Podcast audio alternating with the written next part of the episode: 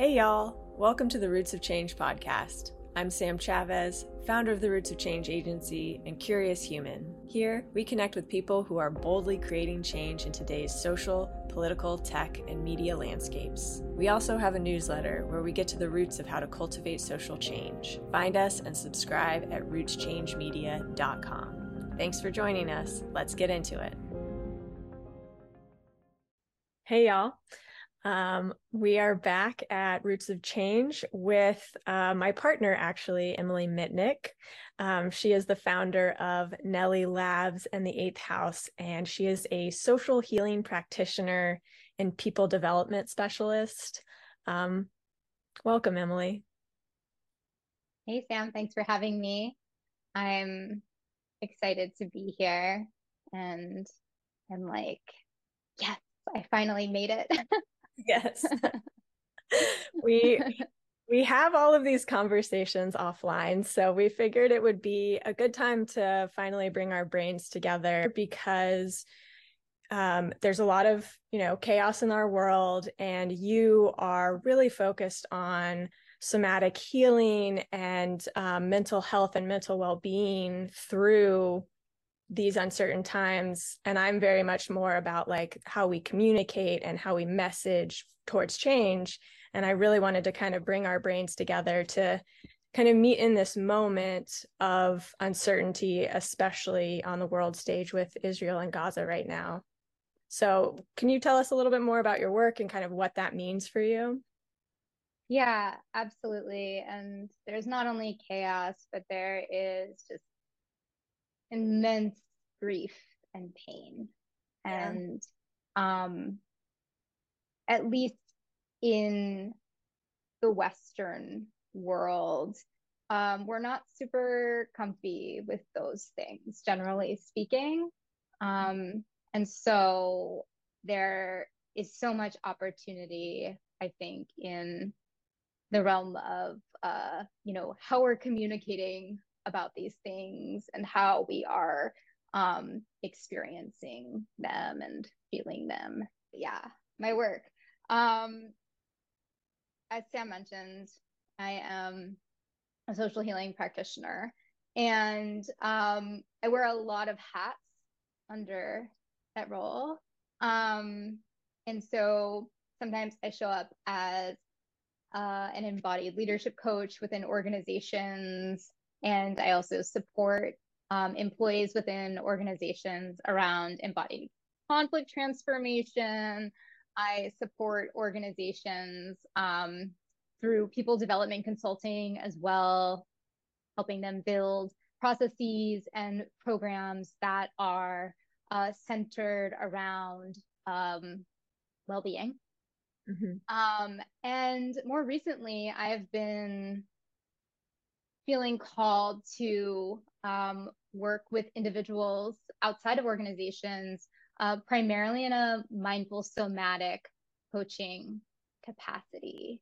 Um, and for the record, uh, the word somatic simply means of the body. So when we're talking about somatics, we're talking about um, body oriented modalities.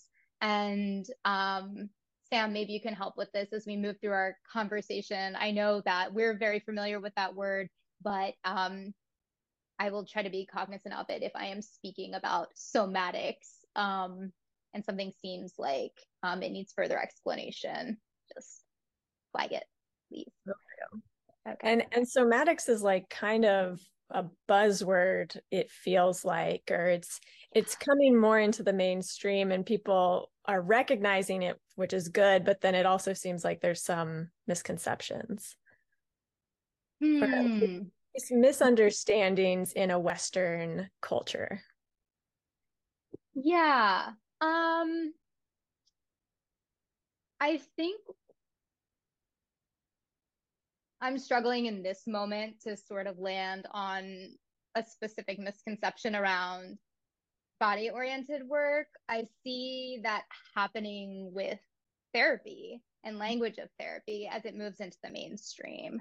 Um, and definitely, um, yeah, the the weaponization of terms like boundaries, gaslighting, um, and uh, trauma as another concept um, being this you know being misused um, and also like misunderstood that's the sort of generous perspective um, but in terms of somatics i think there's like um, not always an understanding of um, the depth and power of somatic healing work mm. um, the you know, I think many of us have heard the term the body keeps the score. Um, it also happens to be the name of a book that I like do not want to promote because it's not a trauma informed book. Um, if you want to read a trauma informed book, uh, like pick up My Grandmother's Hand by Resmaa Menakem, right? Like we can come up with a whole list potentially of, of trauma informed books about trauma the body keeps the score is not but the expression the body keeps the score is a is a really powerful one. And our bodies are um, a source of so much important information about um, you know our needs and whether they're being met or not for example which is like a pretty big thing when it comes to navigating the world as, as and that one's a really interesting one because you know we've talked about the in western cultures the divide between the mind and the body and how our culture is very mind focused and i think like in my own journey the idea of somatics like kind of being the guide and telling the truth has been a wild thing for me to to take into and know that mm-hmm. like yeah when my body's sending me a signal that there's a reason for that um mm-hmm. and and trusting that versus pushing back against the idea of not listening to our bodies. Yeah. Yeah. Um I was sarcastically thinking like what a concept, right? like listening to a signal from your body. I mean, yeah, we uh, my work, my my work in somatics um I should back up and and mention that um, the framework that I use is a relational framework. So mm-hmm. everything that I do in my work is considered um, through the lens of relationships. And by virtue of existing, we are in relationship with everyone everything, every environment around us. And to me, that's pretty remarkable. I'm like, oh, wow, like, what can we learn about relationships and mm-hmm. how we relate to relating by just looking at how we are in relationship with an object in our space, right? Like a person in our orbit. Like, it's really, it's really fascinating. Um, and I am drifting here. So let me pull myself back. Um, but yeah, with this idea of listening to your body and in in in you know many Western cultures, right? It's like mind over body, right? Literally like mind over matter. Which is like um, a combating or like a a taking over, like it's a very militarized term. Yeah, I mean, there's like a real violence in it. Um, but we come into the world um, embodied, mm-hmm. connected to our bodies. Our bodies, the reason why um, our bodies hold so much powerful information is because they're our first source of language. Mm. And around the time we start, most of us start to develop verbal language um, you know, that is not obviously the case for everybody. Not everybody is a verbal language person. Um, we begin to sever our mm-hmm. our connection to body. Um, and it becomes unacceptable to be embodied in right. in many ways and in many spaces. I mean, let's just think about like eh, school. I mean, it's been a minute since I was in elementary school. But I mean, I remember like raising my hand, can I go to the bathroom? Right.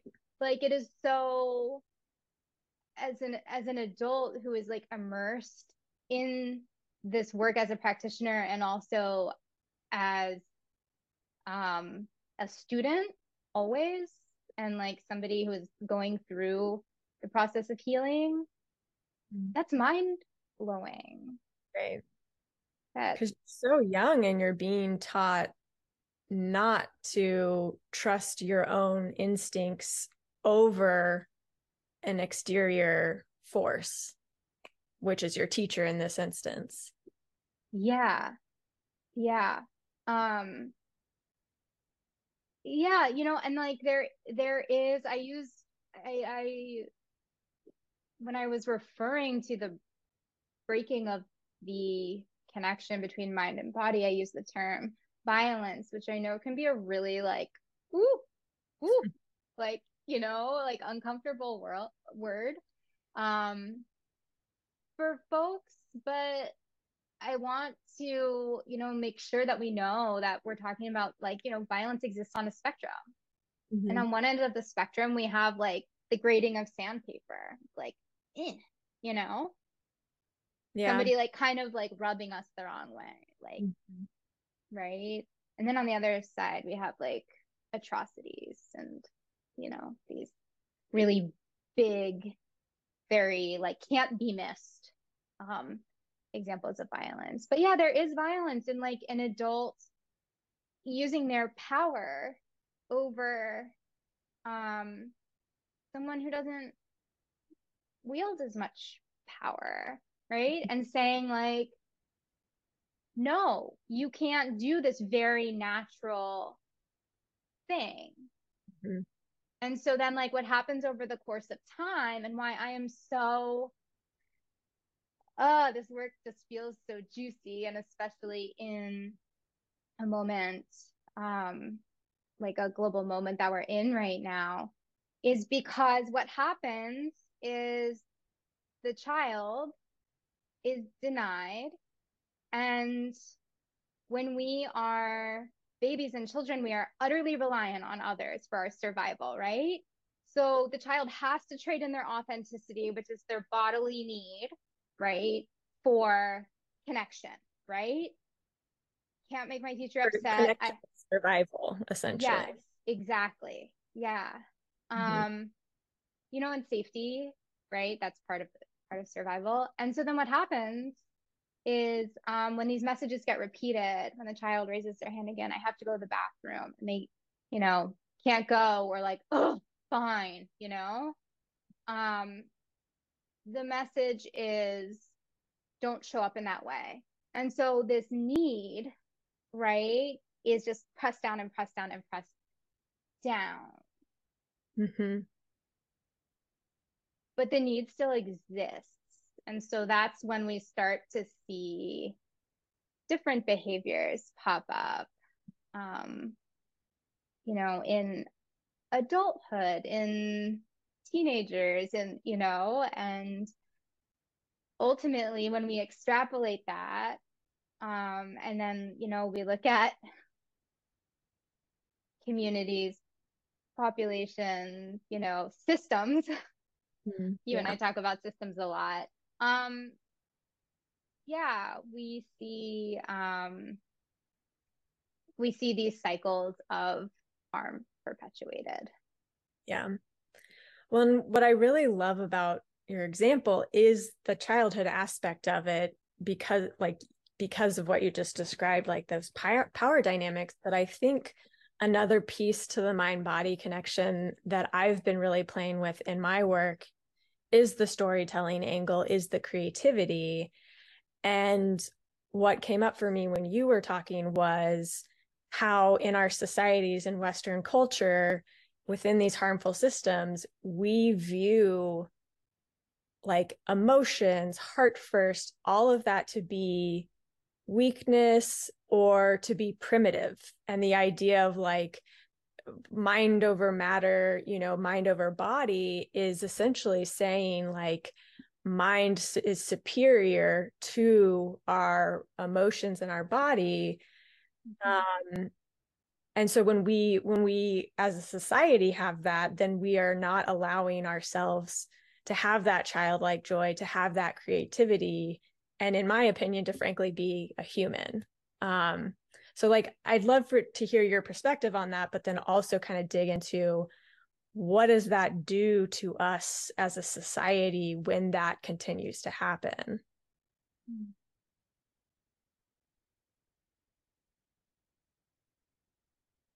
Yeah. Um I'm just I'm noticing the um the weight of that question.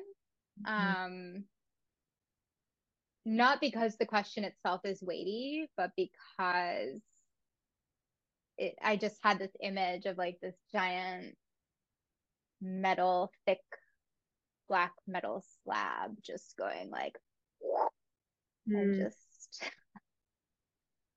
mm. depressing, suppressing, repressing, oppressing. Yeah. Wow. Um, so that's what happens, everybody.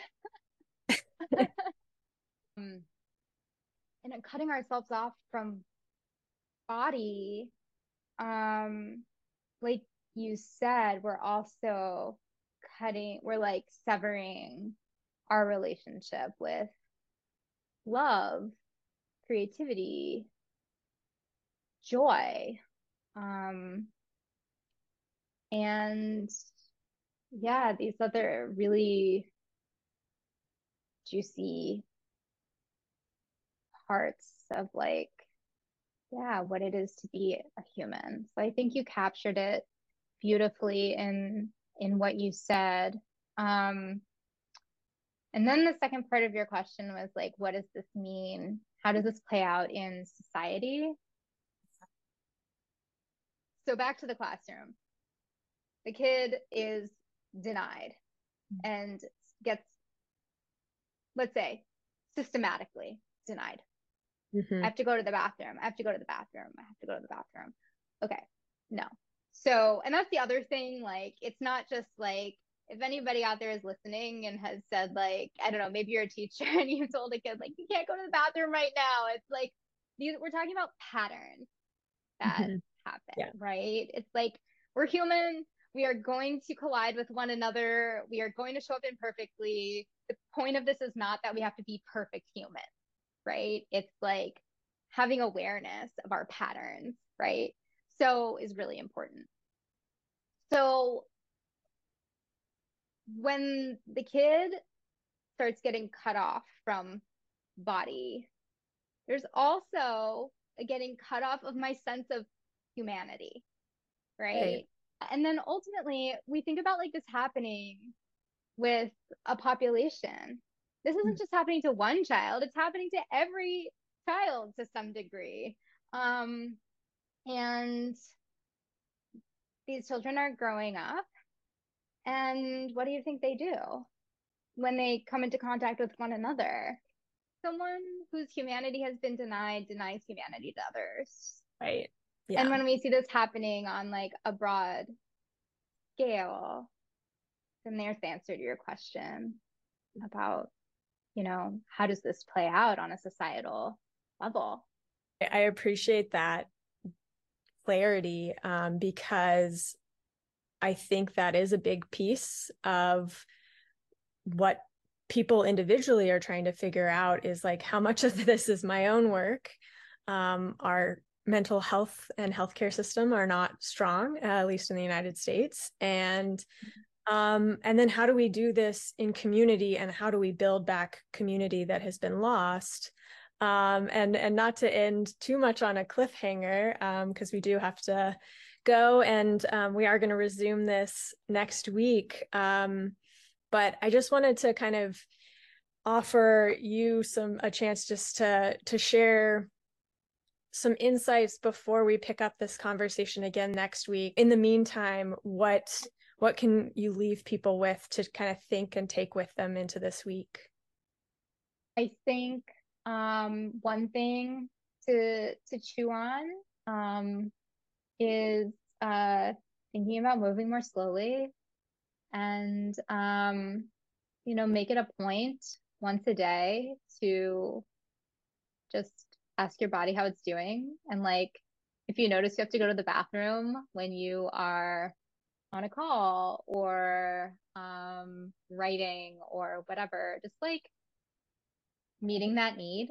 Um, eating when eating when we're hungry, um, resting when we're tired. Um, these are um, sort of like micro, um, yeah, just micro moments of of you know, checking in with body. Um, yeah, I'm just realizing that there's like, I'm like, oh, there's so much that I could share, but I think I'm just to pause, pause there. I appreciate that. And that's a wrap on this week's The Roots of Change podcast. This episode was produced by the Roots of Change Agency and Did You Know? Production and outreach support by Britt Holmes and Brian Wolf. Thank you so much for joining us this week. We are a 100% listener supported newsletter and podcast. If you like what you heard, consider giving us a follow, subscribing to our newsletter, or donating to support our work. The Roots of Change Agency was founded to support organizations, campaigns, and activists to avoid burnout and tell empathetic stories to cultivate connections that empower social change. Until next time.